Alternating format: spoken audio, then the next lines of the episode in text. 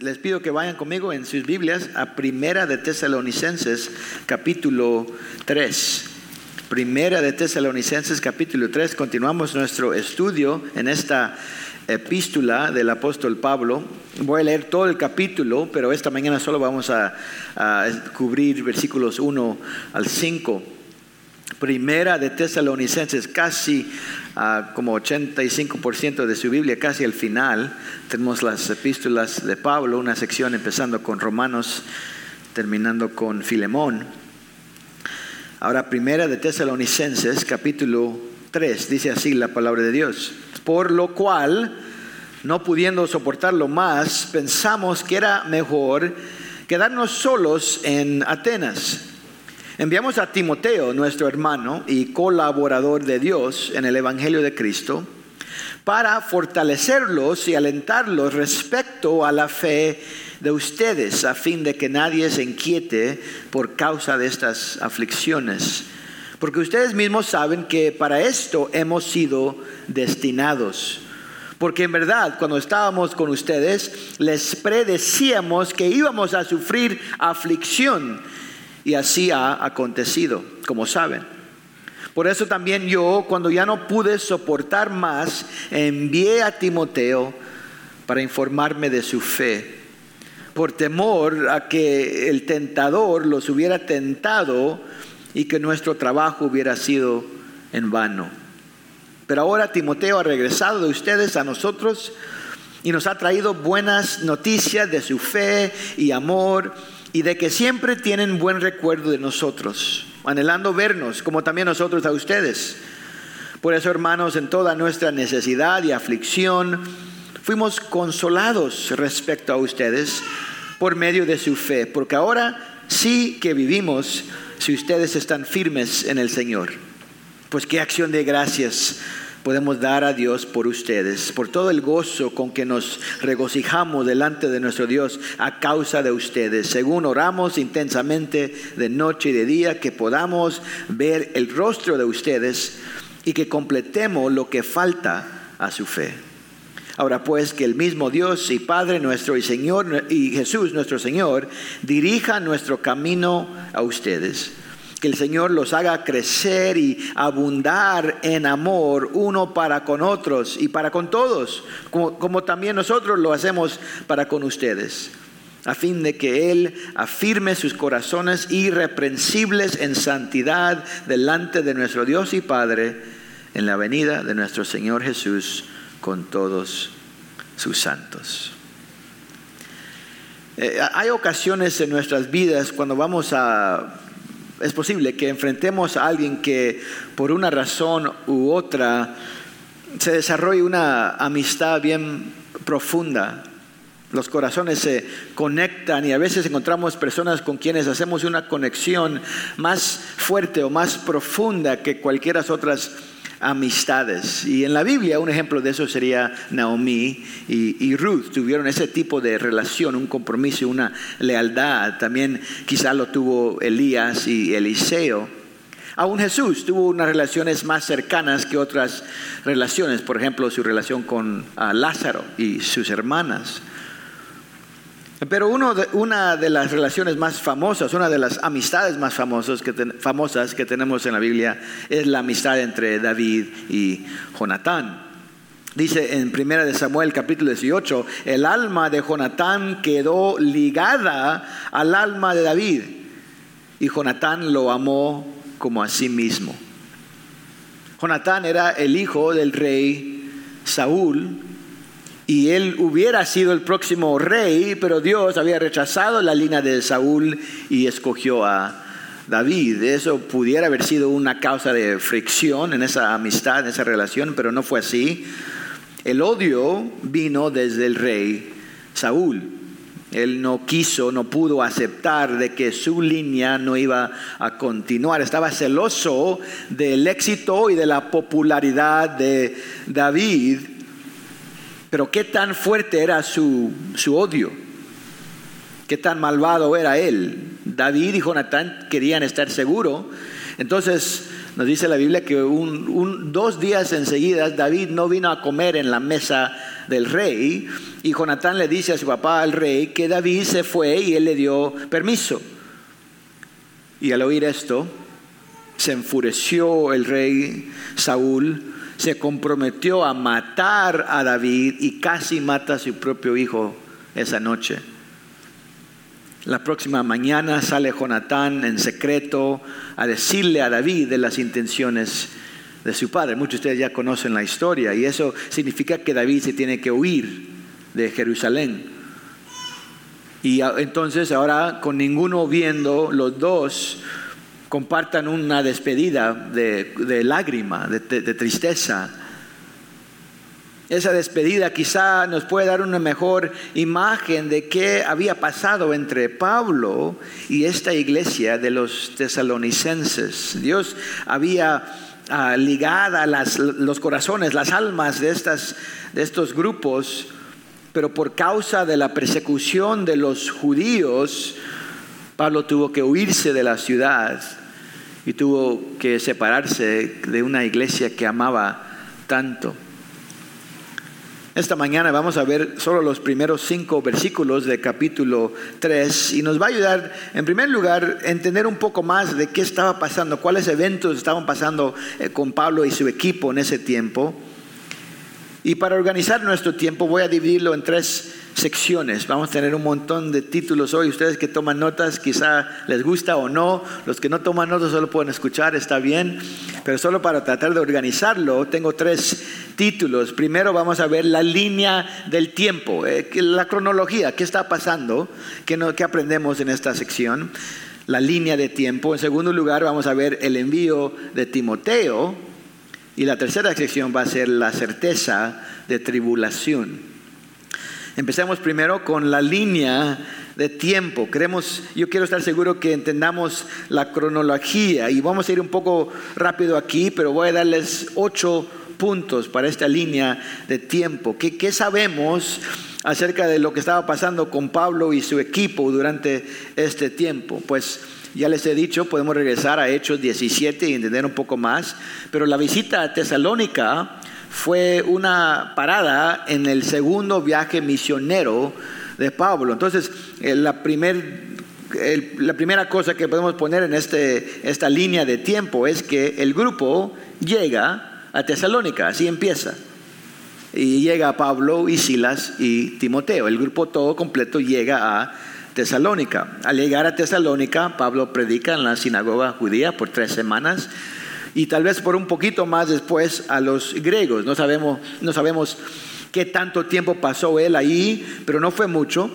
Y en ese tiempo tan breve se desarrolló un, un amor, un, un afecto sincero entre la iglesia y Pablo y su equipo. Ese amor luego se convirtió en una tristeza porque Pablo se tuvo que ir. Hubieron amenazas en su vida. Y él se huyó cuarenta millas al, al oeste, a la ciudad de Berea. Y eso nos da la, la segunda etapa en nuestra línea de tiempo, es el grupo se va a Berea. Todo el equipo se va. Los judíos en Tesalónica rechazaron el mensaje, pero los judíos en Berea respondieron positivamente al mensaje de Cristo Jesús. Pero cuando los judíos en Tesalónica se dieron cuenta de que Pablo estaba, estaba predicando en Berea, siguieron al equipo, movieron la multitud al, a más odio, y otra vez se tuvo que huir. Esta vez no todos se huyeron, solo Pablo se fue al sur, a Atenas, mientras que Silas y Timoteo se quedaron en Berea. Entonces nos trae el tercer elemento de nuestra línea de tiempo, y es Pablo se va a Atenas. Entonces todo el grupo llega a Tesalónica, todo el grupo se va a Berea, pero ahora solo Pablo va a Atenas. Estando Pablo en Atenas, nos dice el capítulo diecisiete de Hechos de que él estaba bien turbado en su alma por toda la idolatría que miraba en la ciudad. Era una ciudad llena, servían todos los dioses de que, que, que habían inventado. Detrás de esos dioses, Pablo dice, son demonios. Y pueden imaginar cómo se sentía Pablo. Estaba molesto por la idolatría que miraba, estaba a solas esperando a Timoteo y Silas, y luego sentía la separación, estaba adolorido por esa separación con las iglesias, las iglesias que había plantado. Pero en la gracia de Dios, y siendo alivio para Pablo, venimos a la cuarta etapa de nuestra línea de tiempo. Luego Timoteo y Silas llegan a Atenas. Entonces ahora está todo el grupo, los tres juntos, pero desafortunadamente no se van a quedar juntos. Este, este nos trae nuestro pasaje en Tesalonicenses, capítulo tres, versículo uno, que dice así: por lo cual, no pudiendo soportarlo más, pensamos que era mejor quedarnos solos en Atenas. Y versículo dos dice: enviamos a Timoteo. Al principio del versículo dice por lo cual, eso está hablando, está haciendo una conexión con el gozo y el amor que él tenía para la iglesia. Por causa de esa, ese afecto que él tenía, él quiso saber qué había sucedido con los tesalonicenses. Entonces parece que Pablo y Silas juntos deciden: vamos a enviar a Timoteo, vamos a separar el grupo otra vez. Y Timoteo, nos imaginamos, estaba de acuerdo. Entonces esto va a ser la quinta etapa en la línea de tiempo. Timoteo, re, Timoteo regresa a Tesalónica. Él, imaginamos que era el más joven, quizá podía viajar más rápido y regresar más pronto con una actualización de la iglesia. Pero aunque él era quizá la decisión más lógica, no es decir que no le dolía separar el, el grupo otra vez a Pablo. Dense cuenta otra vez cómo Pablo describe esta decisión. Dice: no pudiendo soportarlo más. No quería separar el equipo, pero al mismo tiempo quería saber qué había pasado con esta iglesia en Tesalonicenses. Entonces enviamos, dice, nos quedamos solos en Atenas. No fue una decisión fácil para Pablo, pero fue una que él pensaba que era necesaria. Timoteo se va, la, la quinta etapa, Timoteo se va o regresa a Tesalónica. La, la sexta etapa, que no está explícitamente aquí, sería que Silas se, fue, se va también. Uh, lo que dice en Hechos dieciocho apunta de que Silas se fue a Macedonia, donde, la región donde está Tesalónica, pero quizá otras ciudades como Filipenses o Berea también. No, no Filipenses, uh, Filipos, la ciudad. Eso viene de Hechos dieciocho. Ese capítulo también nos dice que, su, su, que uh, sucedió después. Esa es la etapa número siete. Pablo luego se va solo a Corinto. Pablo llega a, a Corinto, está solo, se va desde Atenas, llega a Corinto, a, a Corinto, y luego tenemos la última etapa, número ocho, que es ahora Silas y Timoteo llegan a Corinto. Entonces, solo para que entendamos más un poco de lo que está pasando históricamente, es ahí en la ciudad de Corinto donde Pablo finalmente recibe un reporte de las iglesias que ya habían visitado ellos, y vamos a ir un poco más del reporte de Timoteo la siguiente semana, pero es esta actualización que lleva a Pablo a escribir esta carta. Esta carta fue escrita en la ciudad de Corinto y luego enviada a los tesalonicenses. Esa es la línea de tiempo. No se preocupen, no hay examen, pero para entenderlo. Ok, ahora cambiamos a el envío de Timoteo. El envío de Timoteo. Quiero empezar a entender un poco más de, de esta misión que él tuvo. Ya, ya sabemos, Timoteo fue el quien fue enviado a los tesalonicenses. Y en estos versículos tenemos dos, generalmente dos descripciones de Timoteo. Primero, tenemos una descripción de sus credenciales, podemos decir. Y en segundo lugar, tenemos una descripción de su misión, su, su, su, su meta. Entonces, ¿quién es Timoteo y cuál era su meta? ¿Por qué se fue? Empecemos con sus credenciales. Versículo dos dice otra vez: enviamos a Timoteo, nuestro hermano y colaborador de Dios en el Evangelio de Cristo. Se nos debe oír conocido hablar de un hermano, un cristiano, como un hermano. Es un reconocimiento que todos, todos somos parte de la familia de Dios. Hemos sido adoptados por la gracia de Cristo. Hemos sido uh, perdonados por su sacrificio. Pero más significante es la segunda descripción de Timoteo. No dice aquí que Timoteo, Pablo no dice, él es mi colaborador. Dice, él es colaborador de Dios.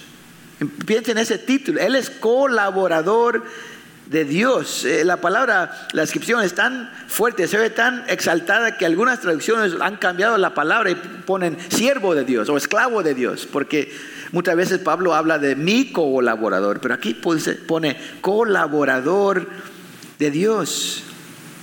Eso nos describe la, la mentalidad de Pablo, que él sabía que últimamente esta misión no era de él, era la misión de Dios.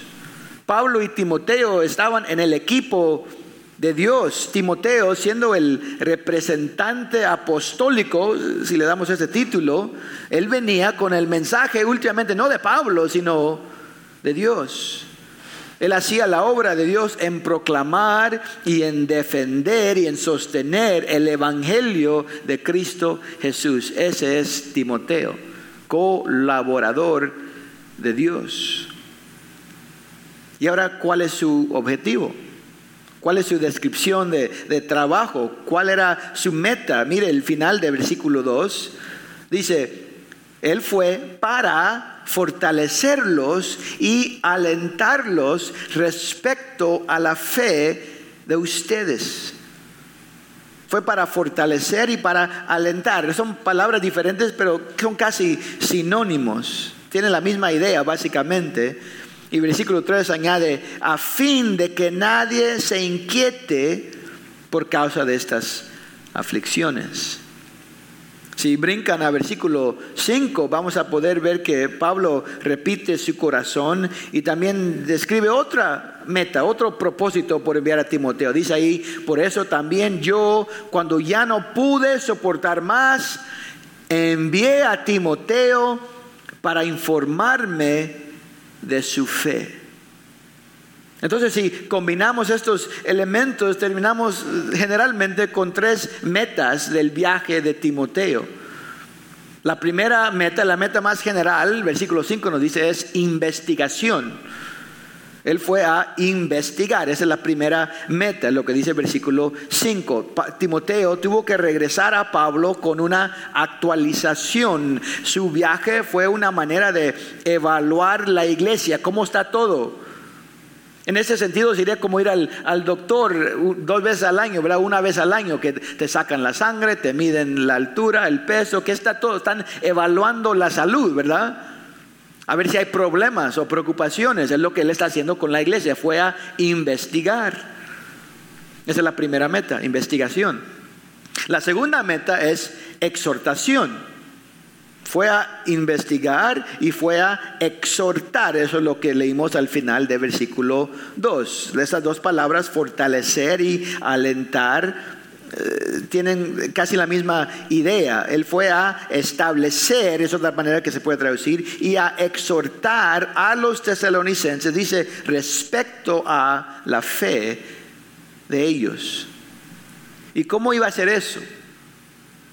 ¿Cómo iba a él ser usado por Dios para fortalecer o establecer estos cristianos? ¿Cuál es el instrumento que Dios le había dado? Es la palabra de Dios.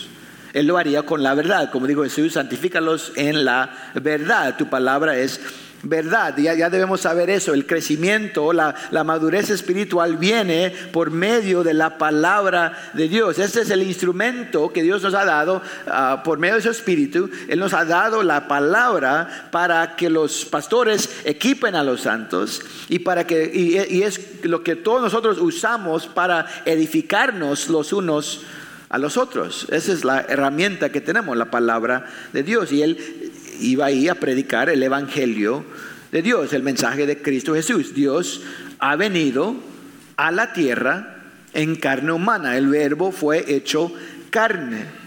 Y aunque nosotros, siendo pecadores, mereciendo un juicio eterno, el Hijo de Dios murió para tomar en sí la carga de los pecadores. Y cualquiera que se arrepienta del pecado, cualquiera que confía en la vida perfecta de Jesús, en la muerte sacrific- sacrificial de Jesús y en la resurrección gloriosa de Jesús, será salvo. será perdonado. Es el mensaje que nuestra iglesia predica, es el mensaje que ustedes están uh, um, uh, um, obligados a proclamar a, a quienes lo escuchen. El quien recibe ese mensaje será no solamente perdonado, sino será hecho hijo de Dios, y Dios le dará el Espíritu Santo para empezar una transformación en su vida. Y parte de esa transformación es continuar en aprender y vivir, lo que digo Jesús, todo lo que Él nos ha enseñado, es lo que dice en la Gran Comisión. Cuando estamos jóvenes en la fe, necesitamos ser establecidos, fortalecidos, necesitamos aprender. Cuando estamos débiles, cuando estamos tentados, cuando estamos distraídos, cuando estamos perezosos o cansados, lo que necesitamos en esos tiempos es una exhortación. Y eso era el papel de Timoteo. Fue a investigar, pero también fue a exhortar. Y finalmente tenemos el tercer propósito de la misión de Timoteo. Él fue también para protección. O también podemos poner prevención, protección. Esto viene en la primera parte de versículo tres. Es el propósito de la exhortación de Timoteo. Dice, él vino con la verdad a fin de que nadie se inquiete por causa de estas aflicciones. Él vino a prevenir algo, a proteger la iglesia. Es, es más que investigar, es más que evaluar, es más que exhortar. Timoteo supo que su, el parte de su ministerio fue mantener a la gente para que no se apartaran de la fe.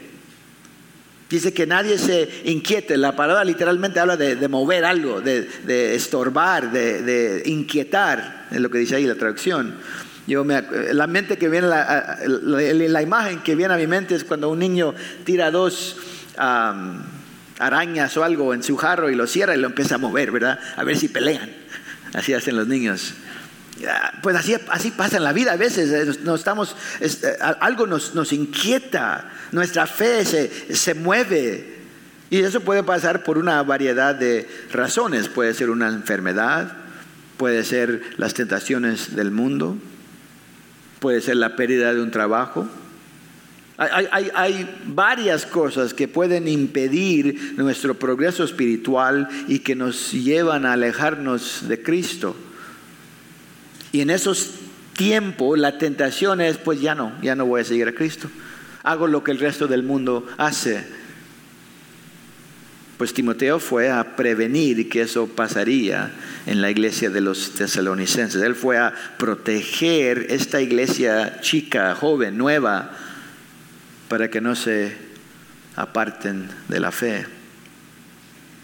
Ahora, en el caso de los tesalonicenses había una razón eh, específica que traía la tentación de apartarse. Y esto nos lleva al último título de hoy. Ya vimos la línea del tiempo, ya vimos ahora el envío de Timoteo, ahora terminamos con la certeza de tribulación o de la tribulación. La certeza de la tribulación. Empezando ahí en medio de versículo tres, Pablo habla de estas aflicciones. Esa palabra aflicción habla de, de, de presión, de un, un tipo de, de angustia. Y Pablo no está hablando genéricamente, está, él tiene algo específico en la mente. Y ya lo hemos visto en capítulos uno y dos. Regresando a capítulo uno de esta epístola, versículo seis, Pablo, hizo, pa, Pablo dice que la iglesia había recibido la verdad en medio de mucha tribulación o aflicción. En capítulo dos, versículo catorce, dice que ellos habían sufrido de sus propios compatriotas, que serían los griegos, habían sufrido lo mismo que la iglesia en Jerusalén había sufrido de los judíos. Entonces nos deja saber que esta iglesia estaba experimentando una forma severa de persecución. Habían amenazas en las vidas de los cristianos. Quizá gente había perdido su trabajo o sus familias los habían abandonado. Había un movimiento activo de callar el mensaje y, e impedir el ministerio del evangelio. Pablo había visto este tipo de oposición en varios, en, en todo su ministerio como misionero. Por eso se fue de la ciudad. Pero aún después de que se fue de la ciudad, él sabía que la persecución no iba a parar. Y para él no era una sorpresa. Podemos ver evidencia de eso al final del versículo tres. Dice, Timoteo fue a fin de que nadie se inquiete por causa de esas aflicciones. Y luego dice ahí, porque ustedes mismos saben que para esto hemos sido destinados. Traten de compartir ese versículo con alguien que quiere darle el evangelio. Es parte del mensaje de Cristo. El pueblo de Dios está destinado para aflicción. Versículo cuatro continúa. Porque en verdad, cuando estábamos con ustedes, les predecíamos que íbamos a sufrir aflicción. Y así ha acontecido, como saben. Es decir, estas aflicciones no son accidentes, algo que ninguno esperaba. Estas aflicciones son parte del diseño de Dios para su pueblo. El pueblo de Dios está destinado para la aflicción. Es temporal, pero es parte del plan soberano de Dios. Es el mensaje que Cristo repetía a sus discípulos y los apóstoles repiten en el Nuevo Testamento también.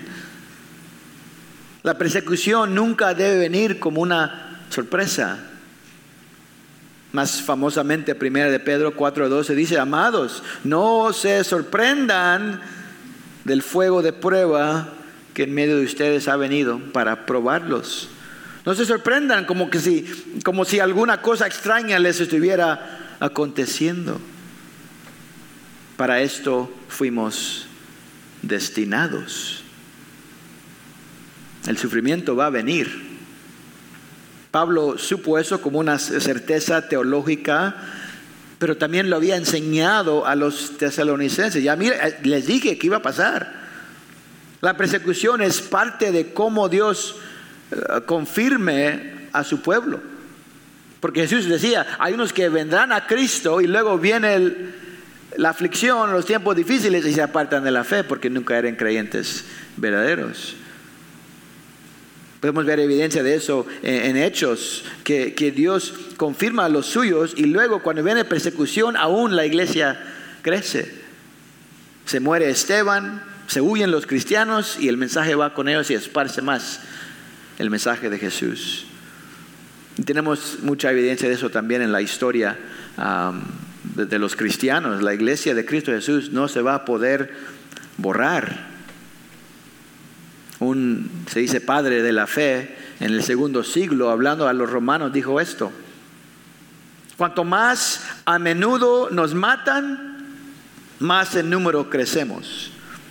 La sangre cristiana que derramas es como la semilla que siembras. Pablo entendía eso. Él había aceptado el plan de Dios y de hecho para él era un privilegio, era un gozo poder sufrir para el nombre de Jesús. Pero aceptar el plan de Dios no significa que iba a ser él pasivo. La soberanía de Dios no es una excusa por la autocomplacencia. Pues así va a ser, no va a ser, ¿qué será, será? Así lo dejo, no hago nada. Debajo de la soberanía de Dios, Pablo supo que era Satanás obrando en el mundo y Pablo iba a batallar contra Satanás. Entonces, esta... Estos problemas, esta tribulación, de una manera, de una perspectiva física, es una persecución severa. De una perspectiva divina, esta tribulación era para probar a la iglesia, para ver quiénes eran genuinos, era para el crecimiento de la iglesia. Pero también hay una perspectiva, una perspectiva satánica. Este fue un, un intento de alejar la gente de su fe. Eso es lo que Satanás quiere. Si se acuerdan, ese fue el intento de Satanás con Job, ¿verdad? Dios dice, mira mi siervo, ¿ha visto Job mi siervo? Y Satanás dice, ah, porque mire tanto que lo has bendecido. Quítale las bendiciones. Tráele un poco de aflicción y vas a ver cómo se aparta. Va a negar su fe y su esperanza. Y Dios le da permiso a Satanás de afligir a Job. Satanás quiso introducir dolor y aflicción esperando que el pueblo de Dios abandonara su fe y su esperanza. Y eso es lo que Pablo quiere evitar. Por eso envía a Timoteo. Mire otra vez versículo cinco. Hablando de él mismo, dice eso, por eso también yo, cuando ya no pude soportar más, envié a Timoteo para informarme de su fe. Y luego continúa ahí, por temor a que el tentador los hubiera tentado. Pues eso es lo que va a hacer Satanás. Está hablando de una tentación, que ellos caigan en la tentación, se apartan. Por temor a que el, el tentador los hubiera tentado y que nuestro trabajo hubiera sido en vano. Eso es lo opuesto de lo que él describe en capítulo dos, cuando dice, ustedes saben, hermanos, que nuestra visita a ustedes no fue en vano. Él fue a la iglesia, recibieron el mensaje, eran cristianos, fueron convertidos de lo que se vio, pero no quiso ver él que esta iglesia rechazara el mensaje y que terminarían regresando al mundo. Si Satanás tuviera la victoria, la iglesia ya no existiría.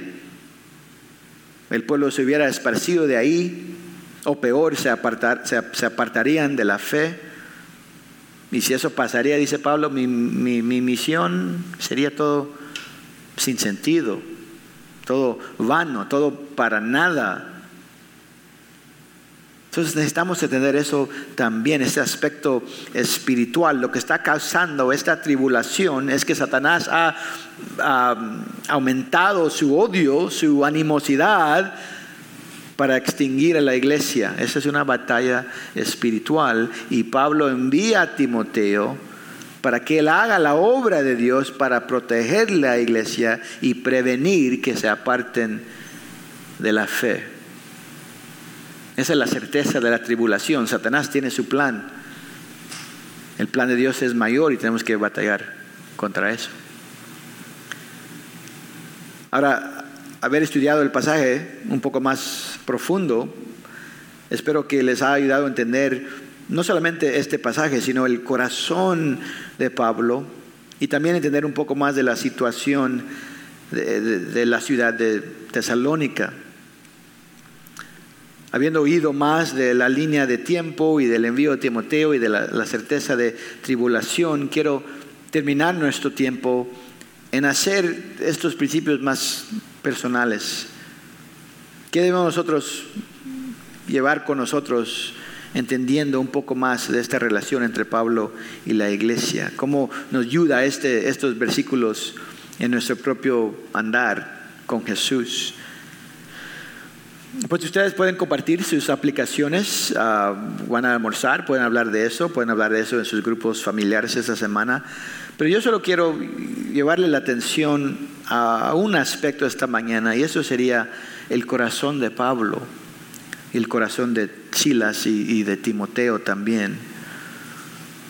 Porque, como lo miro yo, este es un ejemplo maravilloso de cómo se debería ver la vida cristiana. Ser un creyente, ser un seguidor de Cristo, significa que usted va a ayudar a otros a seguir a Cristo. Un pastor lo ha dicho, lo ha dicho así. Si usted dice que está siguiendo a Cristo, pero no está ayudando a otros a conocer y a seguir a Cristo, entonces yo no sé lo que significa usted cuando dice yo sigo a Cristo. Hay que entender eso. No, no existe en la Biblia un cristiano a quien no le importe la vida espiritual de los demás. Ser cristiano es vivir en comunidad con otros. Y lo que miramos en este pasaje, particularmente en el ejemplo de Timoteo, es un recordatorio importante de lo que, de, de, de, de, de cómo se debe ver nuestro ministerio en las vidas de los demás.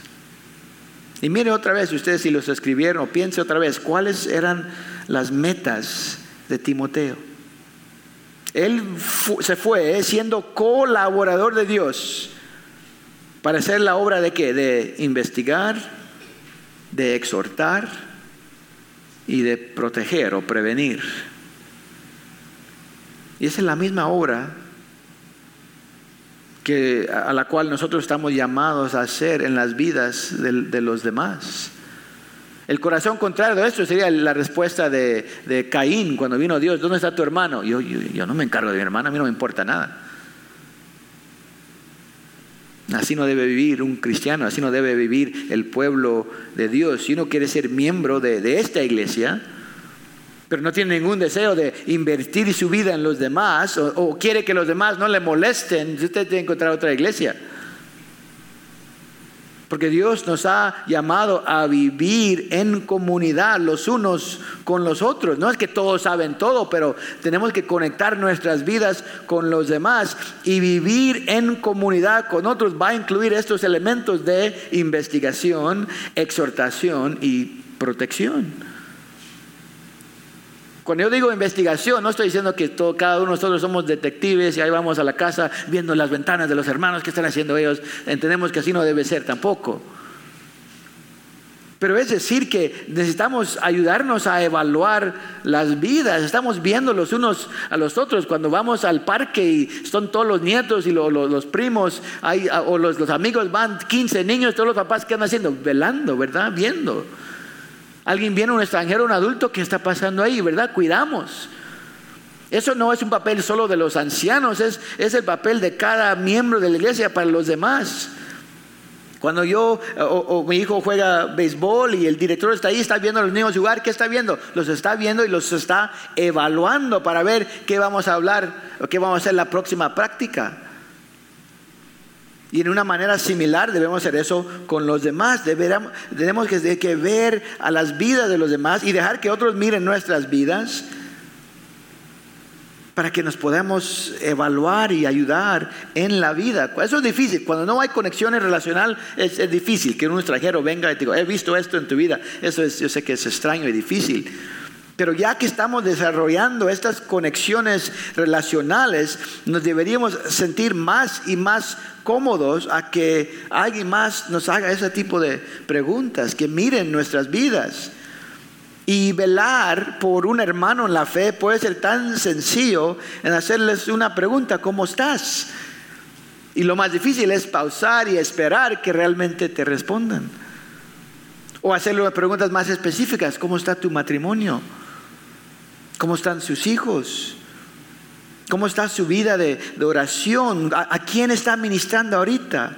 ¿Cómo está tu, tu, tu batalla contra la concupiscencia, contra el egoísmo o el chisme o la pereza? ¿Cómo puedo orar por usted ahorita? ¿Cómo está tu vida devocional? ¿Qué estás leyendo ahorita? Esas preguntas son una manera de empezar a evaluar o a cesar los unos a los otros porque somos hermanos y hermanas. Y después de evaluar tenemos también la responsabilidad ahora de exhortar y de proteger. Y eso lo hacemos con la palabra de Dios. Lo reg- le regresamos a la verdad y le llevamos la mente a la verdad de Cristo Jesús. Dice en Hebreos diez que tenemos la responsabilidad cada vez que nos reunamos de estimularnos los unos a los otros al amor y a las buenas obras. Eso es parte del propósito de reunir. Tenemos ese tiempo de hablarnos. La, la protección es importante. Hebreos tres habla de exhortarnos los unos a los otros cada día.